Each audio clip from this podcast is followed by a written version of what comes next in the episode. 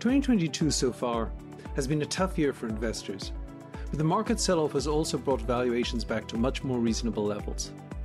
The economy is dealing with very high inflation and a more hawkish Fed right now, and is increasingly threatened by recession later this year or in 2023.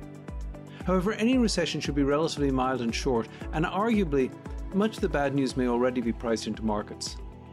This being the case, investors may well want to position portfolios for the expansion that emerges after the current strong cyclical forces fade. For our last episode of this season, I'm very glad to be joined by my colleague Jack Manley, Global Market Strategist for JP Morgan Asset Management, for an important conversation on market performance, asset allocation, and investing in the long run. So, Jack, welcome back to Insights Now. Thank you, David. It's good to be here. So let's start by talking about what's happened so far this year. Uh, the S&P 500 is down about 20% year to date, and while bonds typically provide ballast to a portfolio in down markets, the Bloomberg Aggregate Bond Index is also down about 10% year to date. So lots of bad things have happened so far this year. But what do you think have been the key drivers of this performance? I mean, there's there's a laundry list here when it comes to all the problems that we're dealing with as an economy, and, and when it comes to our capital markets right now. I think top of mind, of course, for a lot of people is the red hot inflation that we've been experiencing. CPI print the other day of 9.1%, strongest one we've seen in over 40 years. And what, of course, that may do to the Federal Reserve and, and monetary policy, uh, because we know that monetary policy influences, of course, benchmark interest rates, and benchmark interest rates are going to influence what's going on, not just in the bond market, but also in the stock market. But you put those concerns aside, you have other problems, right? I mean, we have war in Europe for the first time in a long time. We have a continued pandemic that, while uh, we'd like to think is over, isn't really truly uh, over. And beyond that, this economy is set to slow down. We just don't have as much of a fiscal push as we had over the last couple of years. Growth is cooling uh, with or without Fed intervention. You put all these things together, it results in just a perfect storm. And when you look at what's gone on with inflation, when you look at what's gone on with growth, when you look at what's gone on with interest rates and interest rate expectations, it is no surprise that it has been such a troubling year for capital markets, particularly here in the US. But really, with the with the Federal Reserve, I think is is kind of the center of this. Uh, I mean, I, I, agree with you, and all of those issues are affecting markets and market sentiment. Uh, but I, I, guess one of the the key questions, maybe the key question right now, is um, what what's your base case scenario for the economy? Do you think the Federal Reserve is going to actually manage to achieve a soft landing, or um, are they going to overdo it and put us in recession here? Well, the, the, one of the problems, right, is that when it comes to talking about Fed policy, it is really important to separate what you think they should be doing and what you think they actually will be doing. Because unfortunately, as we've seen over the last six months, at least from where I sit, uh, I don't think they've been doing what they probably should have been doing, but that, of course, has not influenced the overall trajectory of, of policy. So let's put that to the side for a moment. The other thing that's important to remember right now is that given the fact that there are no clear instances of excess in this economy, right? You look at residential investment as a percentage of GDP, you look at inventories as a percentage of GDP if we do end up in a recession for whatever reason, perhaps driven by confidence, perhaps driven by a uh, an overly aggressive Fed, this is not going to be a financial crisis style recession. It's not going to be a COVID style recession. This recession is going to be short and shallow and relatively painless as far as recessions typically go. So that ultimately comes down to David, your question, right? What is sort of the base case here? And right now, if we look at what markets are expecting, markets are expecting the Fed to overdo it, right? We're seeing a Fed funds rate peaking by the end of this year and then moving down next year in terms of those expectations, which is a suggestion that uh, uh, that that the markets clearly think that uh, the Fed over tightens and will be forced to cut. Uh, I'd like to think that isn't necessarily the base case, but I think it is becoming increasingly more likely that we do end up seeing the Fed slam too hard on the brakes and, and be forced to to retrench. Now, that means that we will likely see interest rates move higher for the rest of this year, but it also means that we may start to see a tailwind from interest rates starting at some point next year, right? If the rates actually do end up moving lower, if the Fed actually does decide to cut rates, that all of a sudden starts to make a little bit more sense from a duration perspective. That all of a sudden starts to help the equity market. So perhaps almost paradoxically, there is a silver lining even to this not so great this not so great case of recession leading to rates moving lower. Yeah, and I was looking at the the Fed funds futures market, and you're right. The market is assuming that the Fed's going to overdo it and have to cut rates next year. I mean, if you look at the last Fed meeting dot plot, they said they'd raise rates to between three and a quarter and three and a half percent by this by the end of this year, and then they'd raise rates by another roughly 50 basis points next year before they cut in 2024. So the Fed officials seem to think they're going to achieve a soft landing. Uh, the market is saying they'll cut, but actually, as of right now, the market's only saying they're going to cut by 50 basis points next year. So, in some ways, the market is hedging its bets. And of course, what that really means is there's a lot of divergence of opinion within the market. There's some people who think, yeah, we're going to head for a recession. Some people think, well, they're going to kind of get a soft landing, and that's what's ending up being priced in in, in the middle here. Um, but I, I do think that it's unlikely that the Fed will move rates all the way up to you know three and a half to four percent by the end of this year, and then only cut by 50 basis points next year. That that's kind of an unusual scenario here. If we end up in a recession, I just think we should make it clear to people: if we end up in a recession and inflation does fade, the Federal Reserve is probably going to have to do a much more dramatic reversal and, and cut rates more dramatically in, in 2023. I, I, think that's absolutely right. And I mean, you know, even, even on top of that, let's say that, that inflation, uh, the Fed recognizes that inflation is largely outside of its control. So much of it is supply side driven. Maybe the Fed just decides it needs to underdeliver anyway. And in that case, you see markets uh, sort of repricing expectations off of that as well. So uh, I, I'd agree with you, David. All right. So, so getting back to the issue of markets, it's been a very rough time for both the bond market and the stock market so far this year. Do you think that they have priced in all the bad news here? Well, that would be. I I, th- I think saying they price in all the bad news may be uh, a little bit hopeful. That may be a little bit of, of wishful thinking because I think you're begging for something bad to show up out of nowhere if that's what you say. But I would say that most of the bad news has already been priced and most of the problems that we're facing with have already been incorporated and digested by both the stock and, and the bond market.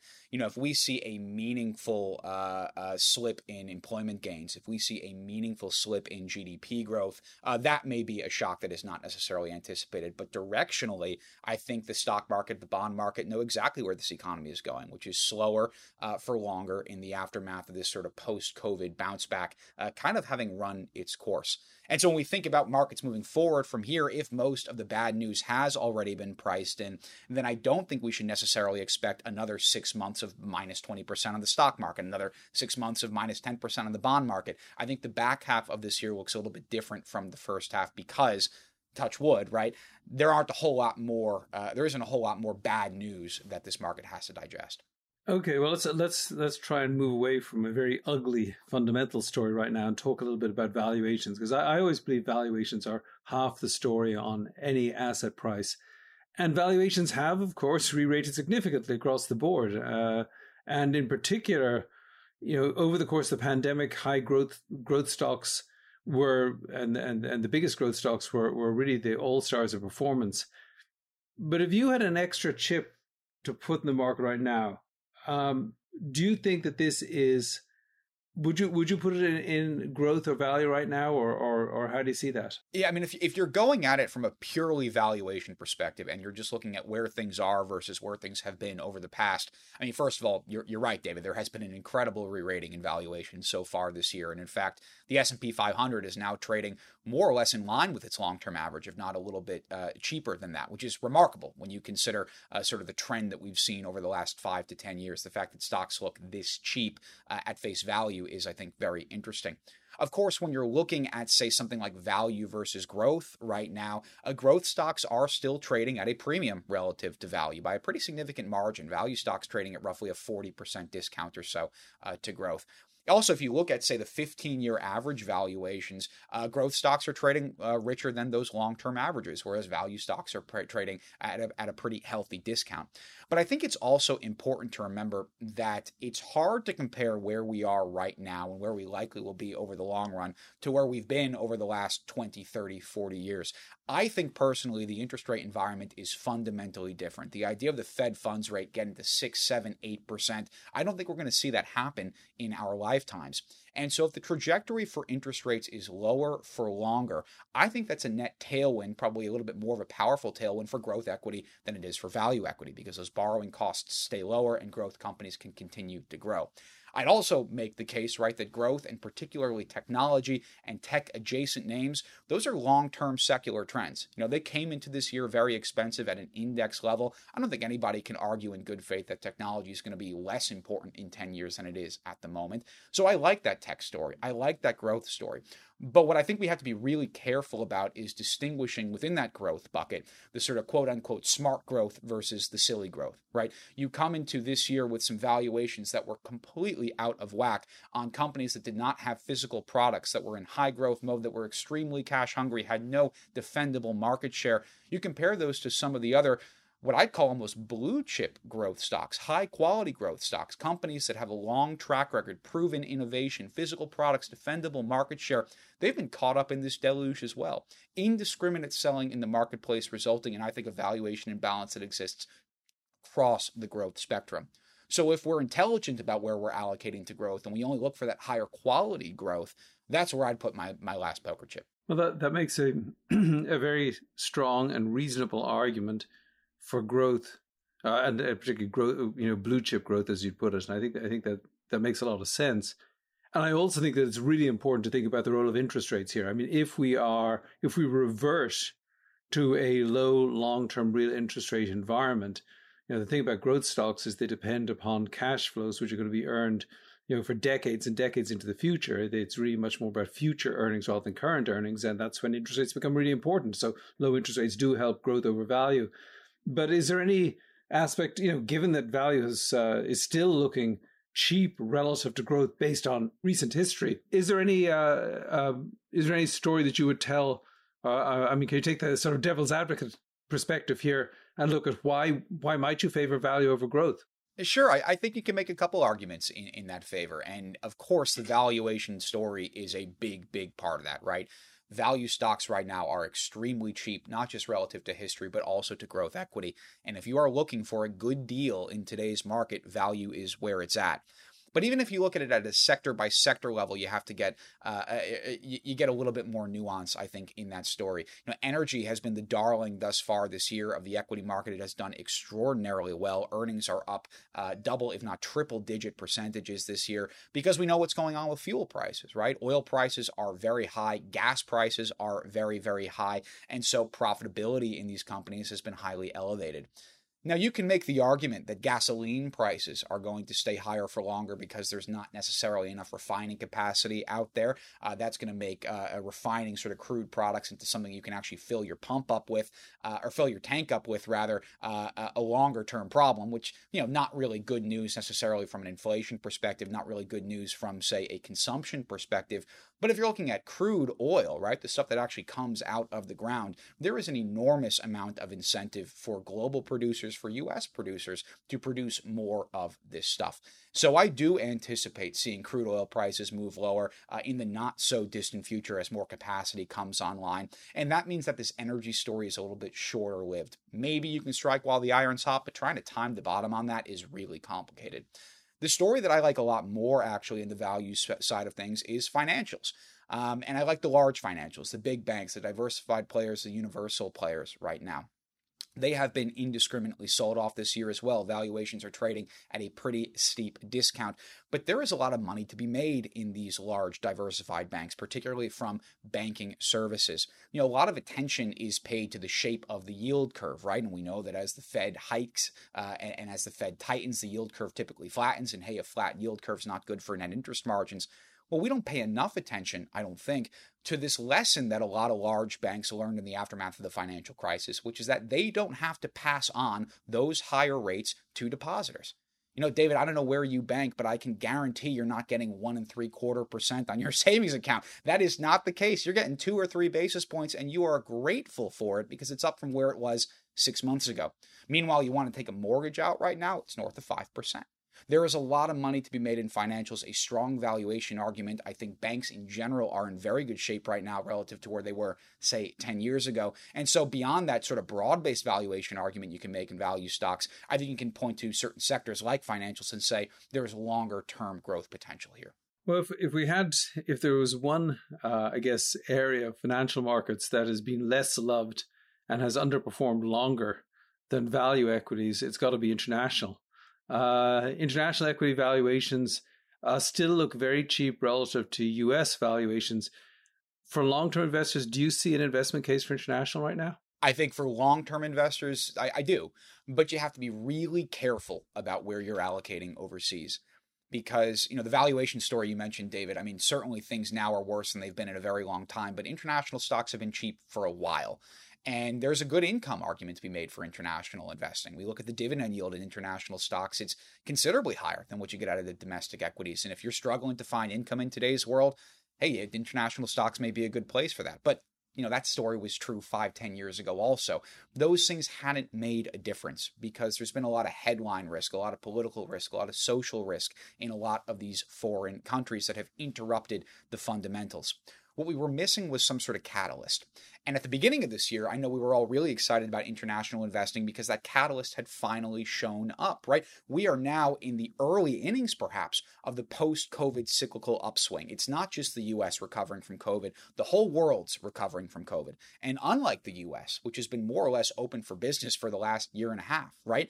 some of these places around the world, look at what's going on in Europe, in Canada, in Japan, in China, certainly, have been locked down with severe mobility restrictions up until very recently. Younger cyclical position, longer cyclical runway, and a composition of those markets that is much more cyclical in nature more financials, more industrials, more in energy, more materials. That was the story for outperformance over there. You add on top of that those incredible valuations. You add on top of that the income stream. You add on top of that the fact that the dollar must decline at some point, right? It's just too overvalued right now. All of this makes the case for international investing over the long run. But I do think you have to be careful, as I said, because those headline risks, they still exist. I mean, look at what's going on in the UK right now. Political turmoil, something that we weren't necessarily expecting a few months ago. It is back front and center in the news. And so when we approach international investing, yes, the valuations are important. The cyclicality is important. The income stream is important. The dollar strength is important. But it's also about figuring out what these markets do better than anybody else. And if I were to pick on, let's say, Europe for an example, what is Europe known for? They're known for luxury goods. You want a nice car, a nice watch, a nice bottle of wine, a nice handbag, chances are they're made in Europe. Europe does that well, and that's a highly cyclical position. You also think about broader trends like ESG, energy transition, moving away from fossil fuels into renewables. Europe does that better than almost anyone else. So you can get exposure to foreign markets. You can get exposure to that theoretically falling dollar without taking on broad political, social headline risk. I think it really makes the case, David, more than anything, for active investing in that space. Yeah, you mentioned the dollar, and of course, the dollar in real terms is now at its highest level since the 1980s.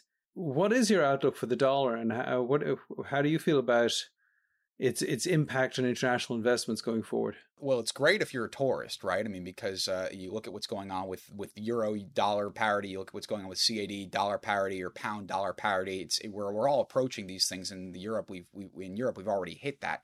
But from an investment perspective, uh, it has very clearly been a challenge, right? Very clearly been a challenge because a strengthening dollar works against our U.S. dollar denominated assets overseas. Now, you can make the argument at the moment that the dollar is overvalued. The fact that euro dollar parity exists is incredible. First time that's happened in around 20 years. And you can say that, well, okay, if the Fed does end up pivoting and we see interest rates moving lower and we see growth pick up overseas, that's a very strong case for short term dollar uh, weakness. The problem, though, in predicting short term moves in the currency is that fundamentals don't matter as much as the bigger sort of shocks to the system, right? So much of what's attributable, or so much of dollar strength is attributable, yes, of course, uh, to the sort of widening out interest rate differentials. It's also attributable to the war and the uncertainty that that has caused and the global flight to quality that that has caused. What I'd much rather focus on is the longer term story. And from that perspective, I think it's clear as day that the dollar is overvalued. The US trade deficit is the widest it has ever been on record. And what that in what that in effect says is that we are pumping the global economy full of dollars. We're buying those fancy cars and watches and wine and handbags, we're pumping the economy full of dollars. We're swapping them out for that respective foreign currency. The world's awash in dollars right now, and supply demand, very basic situation. It tells you that prices should move lower. The dollar should devalue. And so if we take more than, say, like a six month time horizon, if we're looking 5, 10, 15 years, that dollar is going to be moving lower. And as it moves lower, it's going to be a net tailwind for investments overseas because that dollar, uh, the dollar weakness will help to sort of add to the kicker. It's also going to work against our domestic performance, particularly for those larger cap companies. I think further widening out that international opportunity set. Okay, let's let's leave international there and talk about something else, which has been. I think it's been easy to make a case for international for a long time, even if it hasn't worked out. One thing that's been hard to make a case for for a long time is fixed income. I mean, for a long time, rates have been extremely uh, at extremely low levels. We haven't got much income. We haven't had much, um, you know, diversification benefits from bonds. Haven't worked out very well so far this year with the bond market falling along with the stock market. Uh, but you know, it has been a difficult first half of the year. Valuations look better. So, do you think now is a time to step into fixed income? Yeah, you know, if if you're worried about fixed income and you're thinking of selling, you should have been having these conversations six months ago. I think now it's it's just too late for that story, and we have to keep looking forward. And so much of this, as everything else that we've really talked about, David, uh, hinges on what the Fed is going to do. And if indeed the Fed underdelivers, whether that means delivering fewer rate hikes than they expected, delivering smaller rate hikes than we're expecting, or actually uh, flat out cutting rates, which may happen next year if we were to enter a recession, all of these things are going to be positive for duration. It should result in yields moving lower. So if you're looking for that correlation benefit, that ballast, that insurance policy in a portfolio, I think fixed income does still very much play a role. It's the income side of things that is a little bit more challenging, right? Especially if the Fed does underdeliver on interest rate hikes, especially if inflation stays relatively elevated, especially compared to where it was uh, pre COVID. It's going to be hard to generate meaningful real income out of bonds unless you are willing to take a whole lot of credit risk. And frankly, on my end, if I'm taking all that credit risk, I'd much rather be in the equity market where I get the growth and the income potential. So bonds make sense in portfolios. Maybe it's not the 40 and your 60 40 anymore. Maybe you don't use them for income in addition to ballast, but as an insurance policy, as something that's going to zig when everything else is zagging, I think we are entering a period where correlations start to work in our favor, and fixed income will be that ballast in a portfolio should things go south from an economic perspective. Well, it's, it's been a, the first half of 2022 has been a lot of zigs and a lot of zags, and frankly, I think a lot of investors are feeling pretty dizzy. Um, and given that, uh, I, I, know there's a temptation for investors to sit in cash until the outlook improves. Do you think there's a case for a larger holding in cash in portfolios right now? A larger holding, maybe, but a big holding, I wouldn't say so. I mean, when you think about investing, quote unquote, in cash right now, it's one of the few assets that you can invest in, quote unquote, that guarantees a loss, right? At least in real terms. If you look at the annualized yield on a six month CD right now, it's around 30 basis points. Meanwhile, headline inflation came in at 9.1% the other day. You are losing big money in real terms terms. Most investors cannot afford to hold that much cash. I mean, you always want to have cash on the sidelines, right? You want that rainy day fund, you want that emergency fund, you want that money for when you need immediate liquidity. But if you are worried about current market conditions, rather than sitting on the sidelines, I think you just have to be more thoughtful about how you're allocating. It brings that story all the way back to that active management play that we were talking about earlier. If you're thoughtfully allocating in the sectors, styles, themes that have long term growth potential, that have long term opportunity, you can actually do fairly well in a portfolio in today's challenging environment and not lock in those losses that you would be getting otherwise by sitting in cash. So you mentioned inflation earlier on. Of course, we just saw um, the highest reading on inflation since the 1980s. Uh, headline CPI rose 9.1% year over year, not seasonally adjusted, uh, in the month of June. Um, given that high level inflation, a lot of people are saying, okay, how do I protect myself against inflation?